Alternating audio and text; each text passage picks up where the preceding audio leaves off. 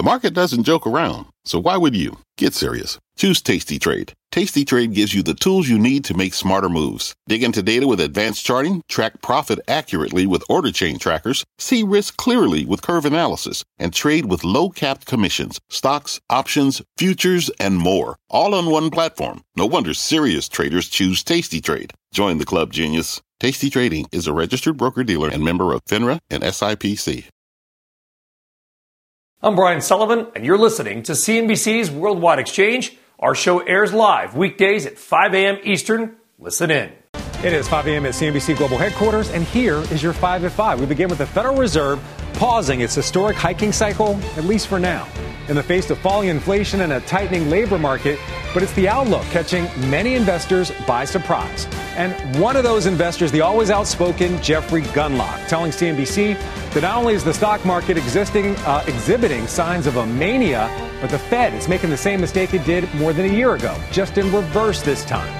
And while the Fed is signaling more tightening ahead, China's going the other way after a string of disappointing data overnight. We're live in Beijing with the latest. Plus, a possible port deal. That's on the table right now to get U.S. West Coast goods and uh, flowing once again. And then later, the corporate charm offensive continues in China. Bill Gates gets ready for takeoff. It is Thursday, June the 15th, 2023, and you're watching Worldwide Exchange right here on CNBC. Good morning. Welcome to Worldwide Exchange. I'm Frank Holland. Thank you for starting your day with us. Let's kick off the hour with a check of U.S. stock futures. Look at the futures right now, just slightly lower across the board. Of course, this all after a mixed session on Wall Street that saw the Dow end sharply lower, snapping a six day win streak after Jay Powell's press conference yesterday and the first rate hike pause in 15 months. Chairman Powell signaling the pause was not a sign of a near term policy pivot. Nearly all committee participants expect that it will be appropriate to raise interest rates somewhat further by the end of the year. As anyone can see, not a single person on the committee wrote down a rate cut this year, nor do I think it is uh, at all likely to be appropriate if you think about it. And the Dow may be coming off of a whipsaw session, but that's not the case for the S&P and the Nasdaq. The former extending its longest daily win streak since November of 2021 and the NASDAQ on pace for its longest weekly win streak since March of 2019. But right here, you see the brief dip yesterday before the close after that Fed decision. All right, so while investors to the Fed's rate hiking outlook, it could be described kind of as mixed. One investor is not mincing his words. That's DoubleLine's Jeffrey Gundlach telling CNBC yesterday the Fed got it all wrong. The reverse mistake that they made uh, about a year and a half ago, a year and a quarter ago, where they were too slow to raise rates because they're looking at lagging data. Employment is lagging data. We already see some signs of weakness developing in the employment market.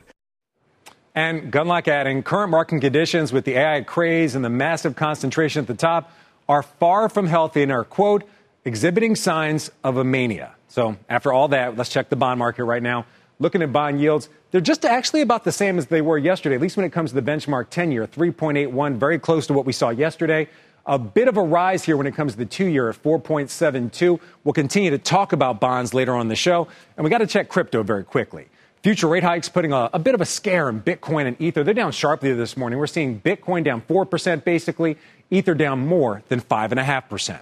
All right, that was the setup for the U.S. day ahead. Let's see how Europe and Asia are digesting the very latest from Jay Powell and Company. Our Joumanna Bercetche is standing by in our London newsroom with more. Joumanna, good morning.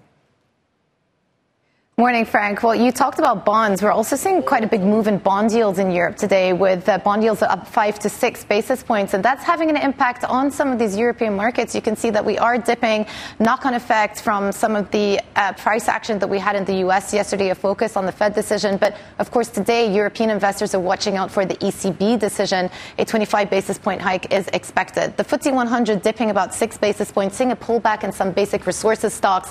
Xetra DAX and CAC 40 also down about three tenths of percent and half a percent respectively, autos dragging down those indices. As for Asian markets, this was the handover overnight from some of the key markets there. Nikkei, which has for so long been such a strong point, has actually pulled back a bit, about five basis points. But all of the attention has been on the Hang Seng up 2.1% and the Shanghai Composite in China up seven tenths of a percent. This after a raft of weak data was met by a PBOC rate cut decision, uh, cutting their medium term uh, rate, which has signaled a positive effect for some of these markets. The Hang Seng obviously benefiting the most, though we're still sitting shy of 20,000, moving in the right direction as some of the cyclical names, some of those tech names get a bit of a boost out of the PBOC decision overnight. Frank. All right, Joumanna, thank you very much. Uh, Joumanna Bercetche live in our London newsroom. Well, the Fed's not the only game in town when it comes to central bank policy decisions this week. In fact, we're bracing for another big call just about three hours from now. The European Central Bank, however, is not expected to follow Jay Powell's lead. Annette Weisbach joins me now from inside the ECB in Frankfurt. Annette, good to see you. What are we expecting at 8:15? Yeah, it's exactly what we're expecting. 25 basis point rate hike, and uh, of course, perhaps also some language that we're closer to the end of the rate hiking cycle. But given what the Fed has said, given their outlook that there's a potential of raising rates further after the summer break, this actually could happen here in the euro area as well, because inflation is still sitting very high at 6.1% for the month of May, so far too high when it comes to the target of the ECB, which is close to 2% or at least 2%. So, um, having said that, also the ECB only has one mandate, and that's inflation. And they are very happy to sacrifice the economic development in the euro area for reaching that goal. Having said that, the euro area is already in a recession and a technical one. And also, the outlook doesn't seem to be great because the service sector is really um, suffering from those high inflation rates, and that could even get much worse over the summer period. According to some analysts, they're expecting that the holiday season will see even a higher pickup in prices here in the euro area, and the manufacturing space is actually down on the outlook for the global economy. All right, Annette, thank you very much. Live there at the ECB.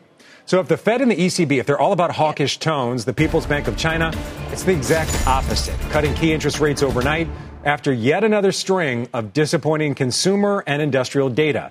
That's painting a gloomy picture of its economic recovery. Our Eunice Yoon joins me now from Beijing. Eunice, good morning.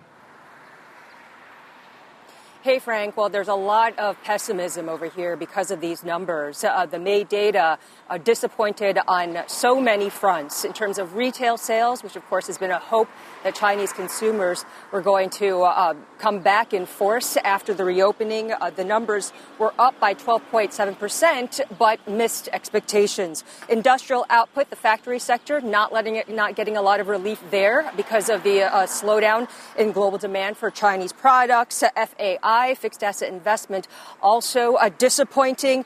The property sector, which is a traditional driver uh, for the economy here, also saw a very disappointing numbers, investment was down by 7.2%, uh, sales by floor area, new construction starts, funds raised by the developers, all of it looking slower than it was in April. But, uh, Frank, the most disappointing and somewhat shocking data point that came out of the May set is the youth unemployment figure, which hit another record at 20.8% for May. And this, as you could imagine, uh, prompted the policymakers here to appear to they are, they're leaning more and more towards stimulus. Uh, today, you just mentioned the the uh, rate cut. That was a one year uh, medium lending rate. This comes after they cut a short term lending rate.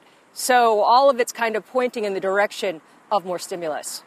Those stats you're pointing to, Eunice, obviously some, some questions about the economic recovery, some concerns there. Is there any expectation of more easing next week? Yeah, actually, there is, uh, because there's a loan prime rate that is uh, decided upon by the central bank um, every single month on the 20th. Um, everyone's expecting that to go down by 10 basis points, along with uh, what we saw today, as well as um, earlier this week. And then there's a lot of discussion about when will the authorities here decide to uh, cut the triple R, which is uh, basically the amount of cash on hands that the banks are required to have? Um, another point that people are looking are talking a lot about is is when the long-term lending rate is going to be cut as well. The big question, though, is whether or not any of this is going to have much of an effect, because uh, the, in China, interest rates don't necessarily uh, have the same reaction uh, among uh, businesses as they do in the United States. People make decisions not on the interest rates all the time. I mean, they do somewhat, but it's also for other reasons. And uh, one of them is just that there isn't a whole lot of optimism here, especially in the private sector. And uh, there are many industries that have been pummeled by regulation. So people are feeling very, very nervous and hence are not spending, and the economy just looks as though it's stalling. All right. I know it's something you're watching very closely. I also want to ask you about a couple other things. There are scheduled to be a number of very notable visits to Beijing over the next few days, namely U.S. Secretary of State Antony Blinken and then reportedly Microsoft founder Bill, Bill Gates. What do we know about each of those visits? Well, in terms of uh, Secretary of State Antony Blinken's visit, uh, both sides have confirmed that he will be here um, on June 18th and 19th. So that's next uh, Sunday and Monday. Um, the hope is that his, um, at least from the U.S. perspective, is that they're going to uh, push the idea that the two sides need to have open lines of communication. Uh, the um, other hope, of course, from investors is that this is going to move the relationship between the U.S. and China past the um, the alleged spy balloon incident and try to get the relationship uh, back on track so that perhaps other U.S. officials will be able to visit and then uh, maybe the relationship will be a little bit more functional. In terms of um, his schedule, he might be visiting uh, uh President uh, Xi Jinping in addition to the foreign minister. And um, as for Bill Gates, uh, there's a lot of discussion that he also might be meeting President Xi Jinping, which would be a huge deal because no other foreign executive, when they've come here after the reopening, has um, had a face-to-face with Xi Jinping. Uh, he's while he's here in Beijing, he's already had a, um, uh, he's already attended an event um, that was based on health. So more on his uh, philanthropic work as opposed to anything Microsoft related. All right, a lot going on. It sounds like you're going to have a very busy week, Eunice. Thank you very much. Great to see you as always. All right, a lot more to come here on Worldwide Exchange, including the one word that investors have to know today. But first, why Jim Cramer says big money managers, excuse me, are scrambling after yesterday's Fed decision, plus breaking down the banking risk after Powell's, Powell's hawkish pause, and what it could mean for a sector that's already under stress. We have a very busy hour still ahead when Worldwide Exchange returns.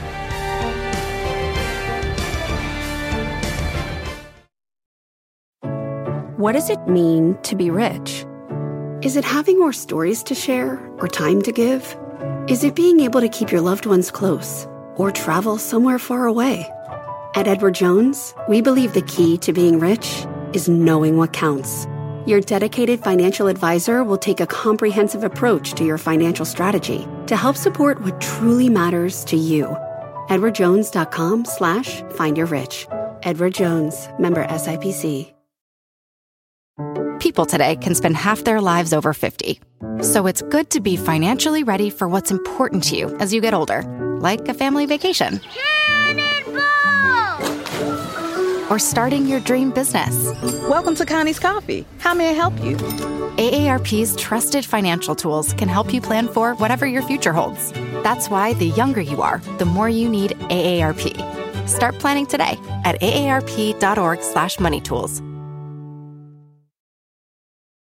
These big money managers, and they are on air all day. This is why I'm addressing this. They, who believe that the tightenings are almost over now realize that they were just wrong. And they need to reposition as fast as they can, meaning they need to do a massive amount of selling practically all at once in a number of stocks that made sense to buy only if they were right about rates, which is that they were going to go lower.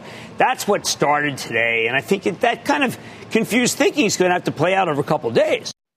All right, that was our Jim Cramer last night on Mad Money, who believes, despite the resiliency shown in stocks yesterday, following the Fed's hawkish pause, there could be more selling ahead. He continues to see a narrowing market dominated by the seven or eight top performing tech stocks that have led the way so far this year. Let's get more insight now with Janet Mui, head of market analysis at RBC Brewin Dolphin. Janet, it's great to have you here. Thanks, Frank, for having me. All right. So, do you agree with our Jim Cramer that we could be facing a sell off after that very hawkish pause with the, the specter of two more hikes coming up? Yeah, I do think so. I uh, I mean, we are currently underweight across uh, regions in equities. We have a small underweight um, because, first of all, we are concerned about the economic situation. The fact that the Fed may have two more rate hikes just raises the probability of a recession later on. Um, so we're cautious on that. And also, we are going to face more tightening in liquidity, right? Um, so there's still QT going on. And uh, I mean, there has been a spike in the Fed's balance sheet when SVB fell, but you know that is normalizing. So we're going to face some more liquidity headwinds going forward. And and the narrow leadership in the uh, S&P 500 rally is also a bit of a concern. Uh, it's very hard to keep that sustaining. So I think, uh, yeah, there is likely to be okay. a pullback in the market at some point. You know, you're one of many kind of looking at the Fed's balance sheet. I want to ask you everything we're seeing from the Fed and hearing from the Fed. How does that shape your thoughts about bonds? Are you still looking at bonds for opportunities? Yields are still elevated. We were touching on it earlier today. And are you in favor of short term bonds or long term bonds? Yeah, so um, we have been looking for opportunity to add to Treasury uh, bonds actually, but we felt that the timing is not there yet. I think yesterday's decision uh, further reaffirms that because uh, usually bond yields tend to peak uh, just before the Fed eventually pauses uh, stop hiking. So maybe we haven't reached that point exactly. So we'll be continue looking for that opportunity to enter uh, U.S. Treasuries. Um, for now, if rates were to stay higher for longer, I think in the short term, I think staying in short duration bonds makes sense. You get a pretty good yield, taking okay. very little duration risk. But going forward, I think um, if there's more evidence that the economy is, is going to weaken, and if the Fed eventually pauses, then I think it will be a good time to enter uh, long duration to lock in those yields and to expect a price increase when bond yields eventually fall. All right, so you, you want to see how things play out a bit. So right now we're kind yeah. of in the build up to the July meeting. So what do you think investors should pay more attention to? The so-called dot plot signaling two more hikes or this comment from Jay Powell? He said it pretty clearly. The conditions that we need to see in place to get inflation down are coming into place. So to me, that seemed a bit dovish as well. I think, yeah, I think that left uh, investors a bit confused yesterday, to be honest. Uh, there, there are some contrasting things that, that is in the press release and also in the uh, statement and the dot plot. So I think so far, well, I think we should just take the Fed's face value because it has been doing what it has been guiding so far in this rate hiking cycle. So I wouldn't try to fight the Fed at this stage. Um, I, I, think equally that the Fed is not very clear on what it may do, but I think more committee are likely to stay hawkish because we just don't know how inflation will end. There is well, I think there's a high probability inflation will keep slowing, but as long as the labor market is tight, inflation could stay high or even reaccelerate. So I think the Fed will just take the cautious stance and keep the rate hike options open. Yeah, uh, we're looking right now to chart 70% of traders pricing in a hike at the next meeting, something we have to wait for. Janet Mui, it's great to see you. Thank you. All right, coming up here on Worldwide Exchange, the IPO market starting to show some new signs of life, this time with some fast casual Mediterranean food in mind. We're going to explain after the break.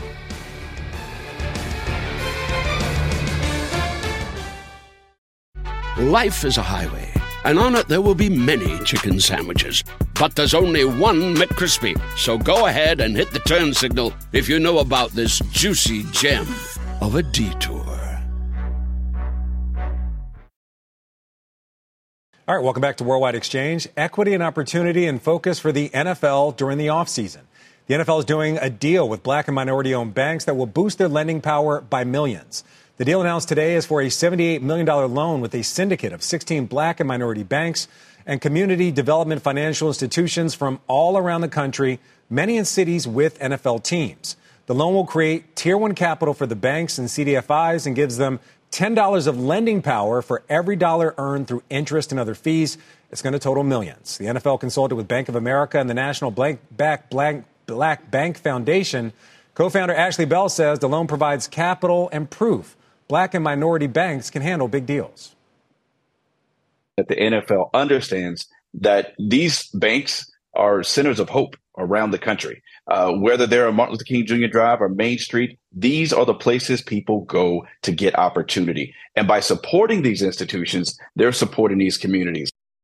The full terms of the loan were not disclosed, but the NFL says it was done at market rate. Executive Vice President of Finance Joe Siclare says the NFL continues to look for ways to work with black and minority vendors, suppliers, and service providers in addition to this deal.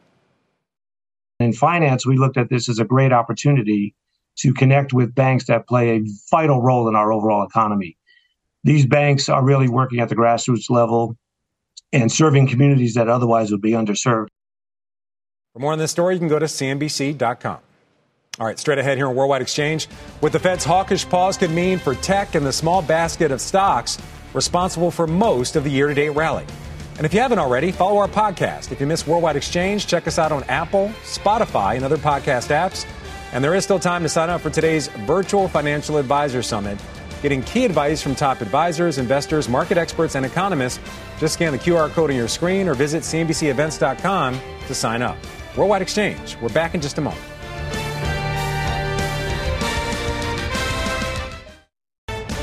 It is right around 5:30 a.m. here in the New York City area, and we are just getting started here on Worldwide Exchange. Here is what's still on deck.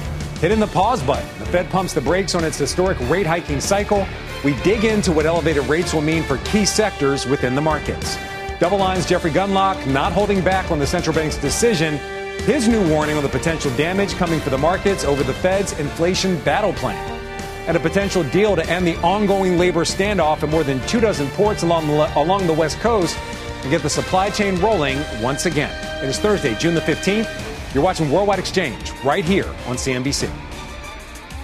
All right, welcome back. I'm Frank Holland. Thank you for starting your day with us. Let's pick up the half an hour with a check on U.S. stock futures. After a bit of a mixed session yesterday, this saw the Dow end sharply lower, while the S&P and the Nasdaq they continue to march towards their longest win streak in months. Looking at futures right now, you see they are red across the board. All three indices down fractionally at this hour. So this after the Fed opted to hit the pause button on its historic rate hiking cycle yesterday, while telling investors the tightening is far from over. Nearly all committee participants expect that it will be appropriate to raise interest rates somewhat further by the end of the year. You can see not a single person on the committee wrote down a rate cut this year, nor do I think it is uh, at all likely to be appropriate if you think about it. All right, hawkish tone from Jay Powell there, but the Fed's not the only game in town, as investors are also expecting a rate decision from the ECB at 8:15 a.m. Eastern Time today. Lagarde and Company not expected to follow the Fed's lead. Instead, likely to hike its, hike its key rate by 25 basis points. Ahead of that, looking at the European markets this morning, we're seeing the DAX down almost a half a percent, the French CAC down more than a half a percent, the FTSE flat, and we're seeing uh, the Italy FTSE and the Spain IBEX, both of them down this morning. So, on the flip side, the People's Bank of China facing a very different problem in the face of a very uneven economic recovery, citing a key lending rate overnight and signaling likely there's more easing to come. And taking a look at Asian markets, also a bit of a mixed picture. The Hang Seng up 2%. However, the Nikkei basically flat right now. And we're seeing the Shanghai Composite up three quarters of a percent. Outside of the Fed, let's get a check on the morning's top corporate stories. Our Silvana Henao is here with those. Silvana? Hey, Frank, good morning to you. Well, both sides and those ongoing contract talks involving West Coast port workers reaching a tentative deal. Acting Secretary of Labor Julie Su and the Pacific Maritime Association announcing the agreement on a new six year contract covering workers at all 29 ports late last night. And exact terms of the deal have not been released. The workers' unions had been seeking a bigger share of record profits from when cargo shipments surged during the pandemic. Shares of Cava are set to make their public debut. And today, after pricing its IPO at $22 per share, that's above its expected range at that price. The fast casual restaurant chain is valued at just under $2.5 billion. Shares will trade on the New York Stock Exchange under the symbol CAVA. And Citigroup's chief financial officer is warning that trading revenue for the bank is down 20% so far this quarter. Speaking at a conference, Mark Mason says the congressional debt ceiling drama weighed on client activity for a large chunk of this period. Mason adding that Citi's decision to cut 1,600 jobs during the second quarter will cause expenses for the bank to climb by as much as $400 million for the current period compared with the first three months of the year, Frank. All right, certainly something to watch. Silvana, thank you very much. All right, investors, they are still digesting the Fed's latest monetary policy decision when the potential ripple effects of its first pause following 10 straight increases. When it comes to changes in interest rates, not all sectors are created equal, with some areas of the market considered to be more sensitive compared to other areas. While industrials and consumer staples, they often outperform in a higher rate environment, sectors like real estate, they typically cool down. So, what does the Fed's latest decision mean for the markets and for your money? We've got three sector experts here to break it all the way down. Piper Sandler's Stephen Scouten is here. He's going to talk financials. Neuberger Berman's Daniel Flax is covering technology, and Mizuho's Anthony Crowdell is weighing in on utilities this morning. Stephen, let's start with you and the broader impact of what you heard yesterday on financials. Yeah, good morning, Frank. I, you know, I think for the near term, this puts incremental pressure on on financials, on banks in particular. Um, I think most of the companies we've been speaking to were, were hoping for more commentary around a pause as opposed to this, you know, what sounds largely like a skip here, um, at least into July. So what we've heard over the last week is that most banks feel NII and NIM estimates from from the street are a little too high. That deposit pressure has continued to increase in the in the past few weeks. While deposit balances have stabilized, that pressure on the cost has continued to escalate. So I think if, if this is truly a skip, that increases that uh, dynamic and could put incremental pressure even on um, estimates for the sector into the back half of the year even before we get right. to uh, you know the potential right. for a recession. So you say there's potential for pressure, but when I'm looking at the KRE, it's actually month to date at least, it's doubled the market so far. So is that just simply bouncing off the lows, or have investors decided to rethink how they see the, re- the regional banking sector? I definitely think it's been a recovery trade bouncing off those lows. I mean, we're still waiting for the generalist investors to come back into the to the group and and kind of see what that catalyst is. Uh, you know, the hardest part is trying to disprove the negative around potential credit issues, whether that be CRE, office, et cetera. But I think the, the move we've seen so far has largely just been a, a recovery bounce. All right, let's talk about the commercial real estate sector. We're talking a lot of talk about billions of dollars in commercial real estate debt that's about to hit the market. How do you see that impacting these regional banks? Yeah, I mean, look, it's a it's a massive overhang. I mean, we really we don't know what we don't know in terms of how weak this could could become. You know, that being said, we we do believe that a lot of the the risk is outside of the banking sector today. We think that the dynamics in the market today are, are drastically different than they were heading into the great financial crisis. You know, one of the numbers we looked at recently, over 60% of the office CRE that's on banks' balance sheet does not mature until 2027 or later. So it's a headwind. It's an issue. There will be losses, no doubt. Um, but it's not this, you know, cliff where everything's going to reprice and re-rate to an 8% yield you know, this year. It will happen over time, and, okay. and, hopefully we get some relief as we move on. So a lot of times these stocks, at least in recent weeks, they've been trading on sentiment, and a lot of social media traders on Reddit, Discord, et cetera, they've been actually influencing these stocks along with short selling.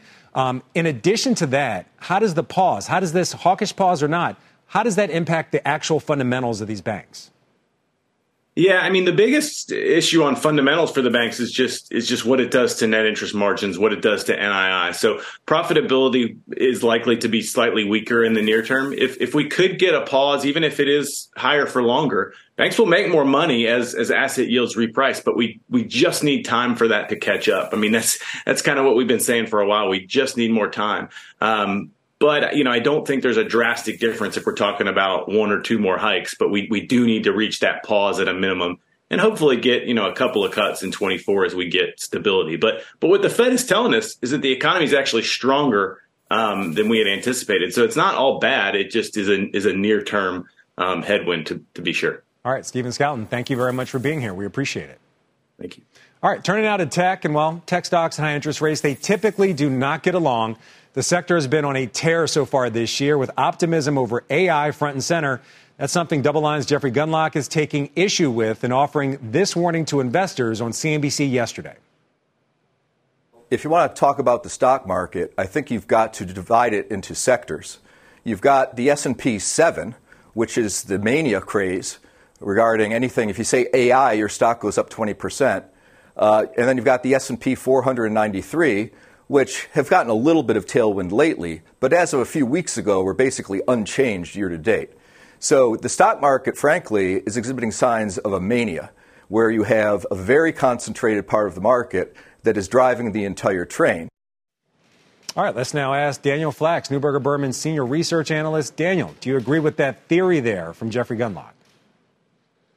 Good morning, Frank. Great to be with you as always. Uh, my focus is on the innovation and the growth. And sure, you are seeing a handful of companies drive a significant amount of the performance. But I think if you step back and, and look at what's going on, these companies, if you look at Google as an example, they've been spending tens of billions uh, annually on uh, R&D and capital expenditure. And that's really driving the growth. Uh, the core search business is healthy. YouTube, I think, has attractive growth prospects, and the Google Cloud is underappreciated. And so, yes, there, there are a handful, but it's driven by innovation and ultimately growth.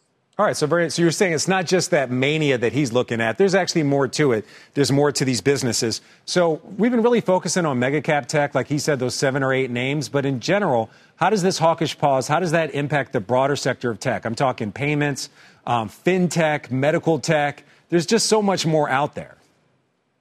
I, think if we step back and, and, and think about the, the overall interest rate uh, environment, sure, we may get another few hikes. I think what's what's most important uh, across the sectors that you mentioned is that sure there are cyclical headwinds that they are facing, but but those companies, those subsegments that you reference, ultimately each one of those uh, companies inside is going to have to grow. So if you look at uh, medical tech, uh, you look at a company like Boston Scientific, which which we think is well positioned uh, as as you continue to get uh, more patients coming in for procedures that can help their business is one example. So one really has to look under the covers, as it were, at each one of these. But we see where we see innovation and growth, uh, we, we see opportunity.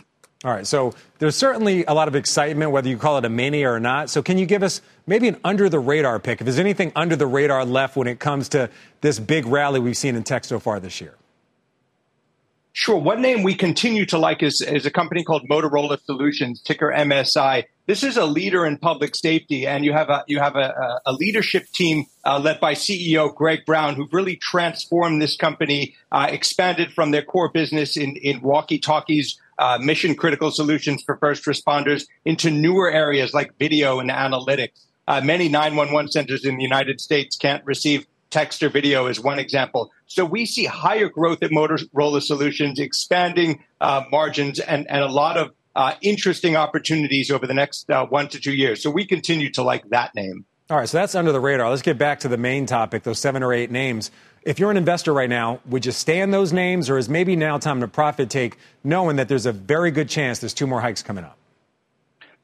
Frank, I, I, would stay in many of them. We try to be selective. So, for example, we continue to like Amazon despite uh, e- even with the recent strength. Their their uh, e-commerce business, I think, is going to rebound. You'll see an improvement in efficiency, and Amazon Web Services, while facing cyclical pressures, should do better later this year and into next year. Microsoft is another name we like driven by the health of the Azure platform. And I'll round it out with Apple, which is continuing to execute well on its product cycles, even in the face of a difficult economy. It's again about the innovation and the growth. All right, Daniel Flax, thank you very much. Great to see you.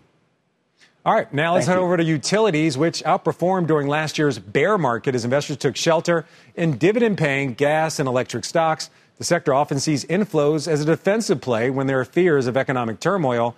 Now, with new concerns over earnings resiliency, the sector it's lagged year to date. Let's dive deeper into what's ahead with Anthony Crowdell, research analyst at Mizuho. Anthony, good morning. Hey, good morning, Frank. The sector really, you know, as you brought up, it hasn't had the time to, I guess, highlight its defensive attributes. No one's really, or especially the two previous guests, no one's really calling for a meltdown in the economy or a hard landing, I guess, what everyone's saying. And so when the utility sector that could grow about 6% EPS paying, you know, three and a half to four percent coupon, a 10% total return in periods of uncertainty like last year, we outperformed the market by 18%. So far year to date, I think we've underperformed the S&P by 21%. So it doesn't seem like people are that fearful. And then we're a very sensitive, interest rate sensitive sector. Although our earnings are intact, there's no change in our company's earnings. They earn off what we call rate base or their investment. Okay. That's not changing. It's just that there's not many investors looking for utility stocks right now. So you're hitting on a few different things. Uh, the underperformance is the thing that we're really highlighting. So what's having a bigger impact on this sector? Is it the interest rates or is it also the competition from bonds? Now, you mentioned the overall return when it comes to utilities, but right now, bonds are very competitive with the dividends that this sector pays.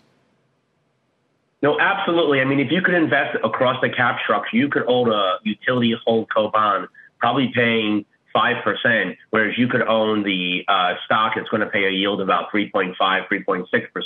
So across the cap structure, I think you're better off with the bonds, but you get no growth in it. You know, we're growing at 6% earnings growth. So for, you know, investors that need to own the equity, the utilities are still attractive on the earnings portion, but what's weighing down is just if the Fed's going to keep raising rates, these stocks are going to keep going lower. And I think the sector will continue to underperform until we get, you know, clarity on that. The Fed is done raising rates. Let's talk a little bit longer term. A lot of these companies in this sector, they're actually some of the leaders when we're talking about that transition into green energy. So as we continue to see rate hikes and the possibility of two more, how does that impact their capex plans to generate solar energy, wind energy, et cetera? So yeah, so if you think about utilities earn and utilities grow by spending more and adding to what we call rate base, they get to earn a, on an equity portion, a return on the equity portion. So the more you spend, the more your earnings will grow. And a lot of the spending in the last couple of years has been on the transition away from fossil fuels into renewable. That's going to continue regardless of the interest rate cycle. Also, what helped out was last year the passage of the Inflation Reduction Act or IRA, and that's going to continue to help utilities find affordable renewable investments that won't change and that investment's continuing. I just would say the pivot maybe two years ago, the, the focus, three years ago, the focus was on ESG and going green, energy transition. But I think since the invasion of the Ukraine, the, the conversation is more, has pivoted more towards energy security. So we are still doing renewables. We are still investing heavily in renewables. But I think the focus of state regulators has been on energy security and fuel diversity. So you're starting to see some companies, some states endorsing maybe adding a natural gas fired plant that adds some dispatchable generation to help out the broad mix of fuel. So, can you give us a top pick in this space? Because utilities, we don't generally talk about them that much on CNBC. Give us some insight to one that you would invest in or advise someone to invest in today in today's current environment. Absolutely. So, for us, what we look for is a steady, resilient earnings growth story with balanced regulation coupled with a strong balance sheet. Those three things we think will outperform the market or outperform the other utilities, I should say. The two top ideas are Michigan, which has a very balanced regulatory jurisdiction. It's DTE, Detroit Edison, and CMS. Michigan regulation has historically been very balanced. The management teams are very focused on growing 7% earnings growth every year. And then also you couple that with their very strong balance sheet that they can weather a cycle of higher commodity prices or if a storm hits their balance sheet. So with CMS and DT would be our top two ideas. And we think investors could invest, sleep at night, and still grow earnings 7%. All right, Anthony Crowdell, thank you very much. Great to see you. All right, coming up here on Worldwide Thank Exchange, you. a Thursday morning call sheet and a check on this morning's biggest upgrades and downgrades by firms you know and stocks you likely own. Much more when Worldwide Exchange returns.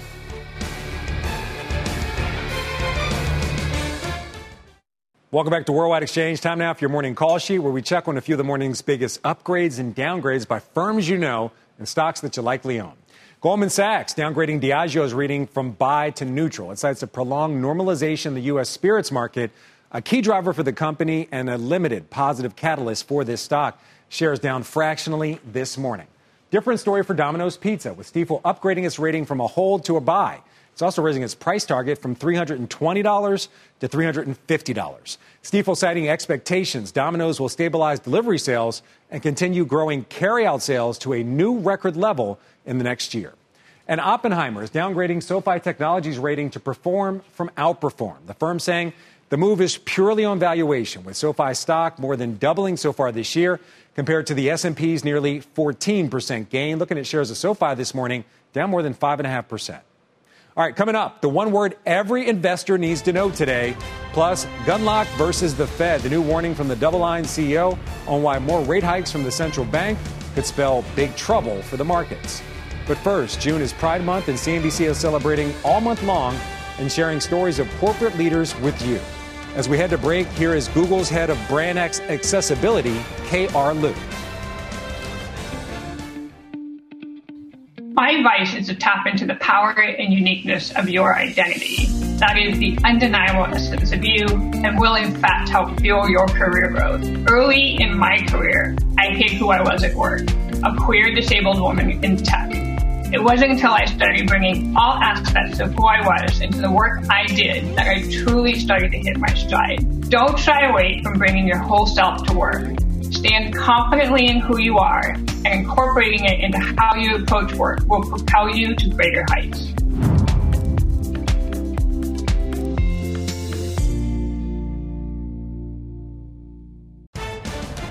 Live shots from around the world this morning. We're looking at London, Hong Kong, New York, and Washington, D.C. on this Thursday after the Fed decision.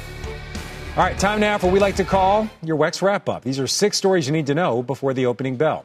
We begin with the People's Bank of China cutting key interest rates after yet another string of disappointing consumer and industrial data. The PBOC made a similar move back in August. Reuters reporting Microsoft co founder Bill Gates will meet with China's President Xi Jinping tomorrow. This would mark the first meeting between Xi and a foreign CEO in recent years. Siemens announcing it will invest more than $2 billion to ramp up global production. The German engineering and technology group saying it's making that move as it gears up to meet increased demand triggered by global stimulus packages. And shares of health insurers looking to bounce back today after getting slammed in yesterday's session. Those stocks facing steep selling after United Health Group revealed its costs were on the rise due to an increase in surgeries among older adults. United, it accounted for 200 negative Dow points yesterday. And shares of Tesla facing fresh pressure ahead of the open after snapping its record setting 13 days of gains yesterday. The EV maker tacking on more than $200 billion to its value during that run. And Petco partnering with hip hop artist turned entrepreneur Snoop Dogg for a new pet care campaign featuring Petco Picks by Snoop, which includes toys, treats, and grooming supplies. All right, getting ready for the trading day ahead. We get quarterly results this morning, or later today, I should say, from Adobe, Kroger, and Jabil. The big week of central bank policy decision continues at 8:15 a.m. Eastern with the European Central Bank's decision. Several pieces of economic data out at 8:30 including weekly initial jobless claims, retail sales, Empire State manufacturing, and Philly Fed manufacturing figures. We also get industrial production numbers, so a lot to watch there. All right, those weekly jobless claim figures, however, being seen as the most important data point of the week by our next guest, Stephanie Link. She's the chief investment strategist at Hightower and a CNBC contributor. Stephanie, it's always great to see you.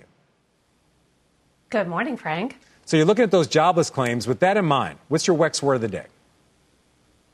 Yeah, it, it's jobs. Absolutely. I actually think that uh, the initial claims numbers today it's the actual most important data point, I think, because last week was such a surprise to the upside at 261,000 initial claims. So people are looking for 250,000 today. And I never really put too much emphasis in one week's worth of numbers, but the numbers have been gradually increasing, up about 10% off the lows. So want to keep an eye on this because this has been the one part of the economy that has been resilient, which has helped the consumer, which has helped higher wages. So we, uh, we're going to pay a, a lot of attention today to these numbers. All right, so you're paying attention.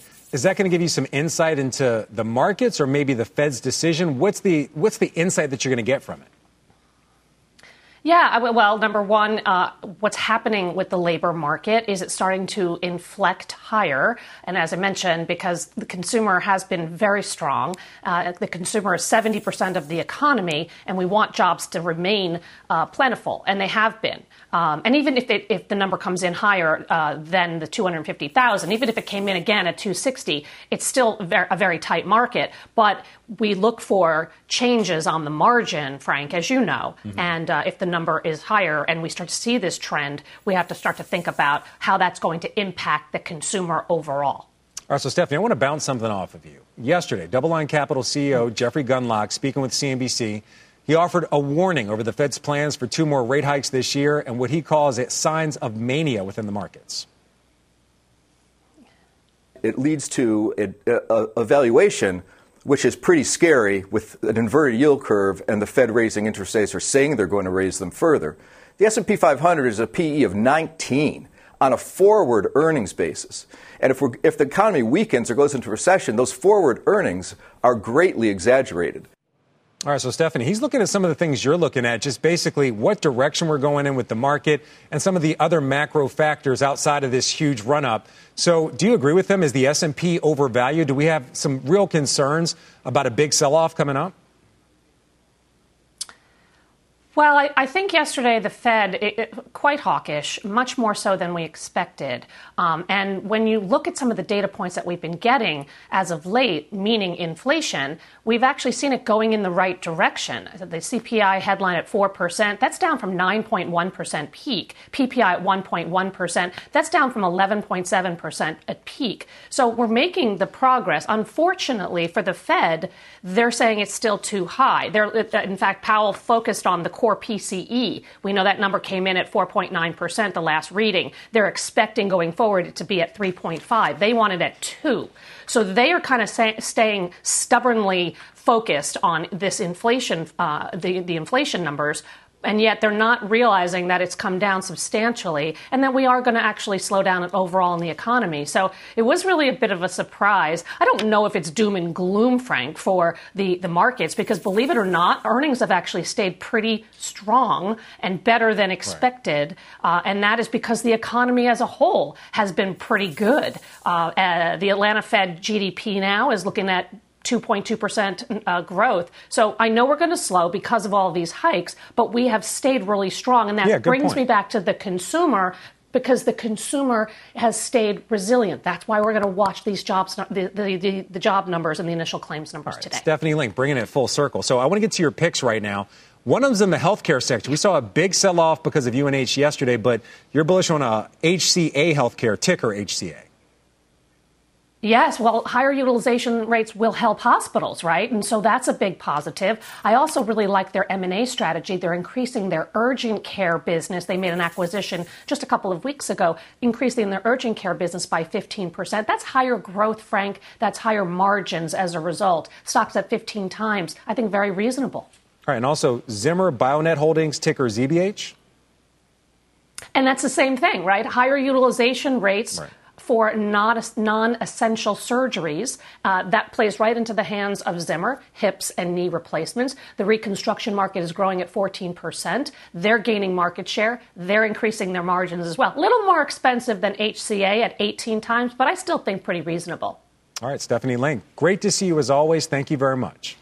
All right, that's going to do us Thanks, do it for us here on Worldwide Exchange. Before we let you go, though, I want to take one last look at the futures right now. They were in the red earlier this morning, still seeing them there right about now. It looks like the Dow would open up about 50 points lower. We also want to look at treasuries. We saw a brief spike in treasuries yesterday after the Fed's decision, still seeing elevated uh, yield when it comes to the two year and the five year. The 10 year basically, at, say, at the same level we saw it at yesterday. That's going to do it for us here on Worldwide Exchange. We got Squawk Box coming up next. Thanks for watching.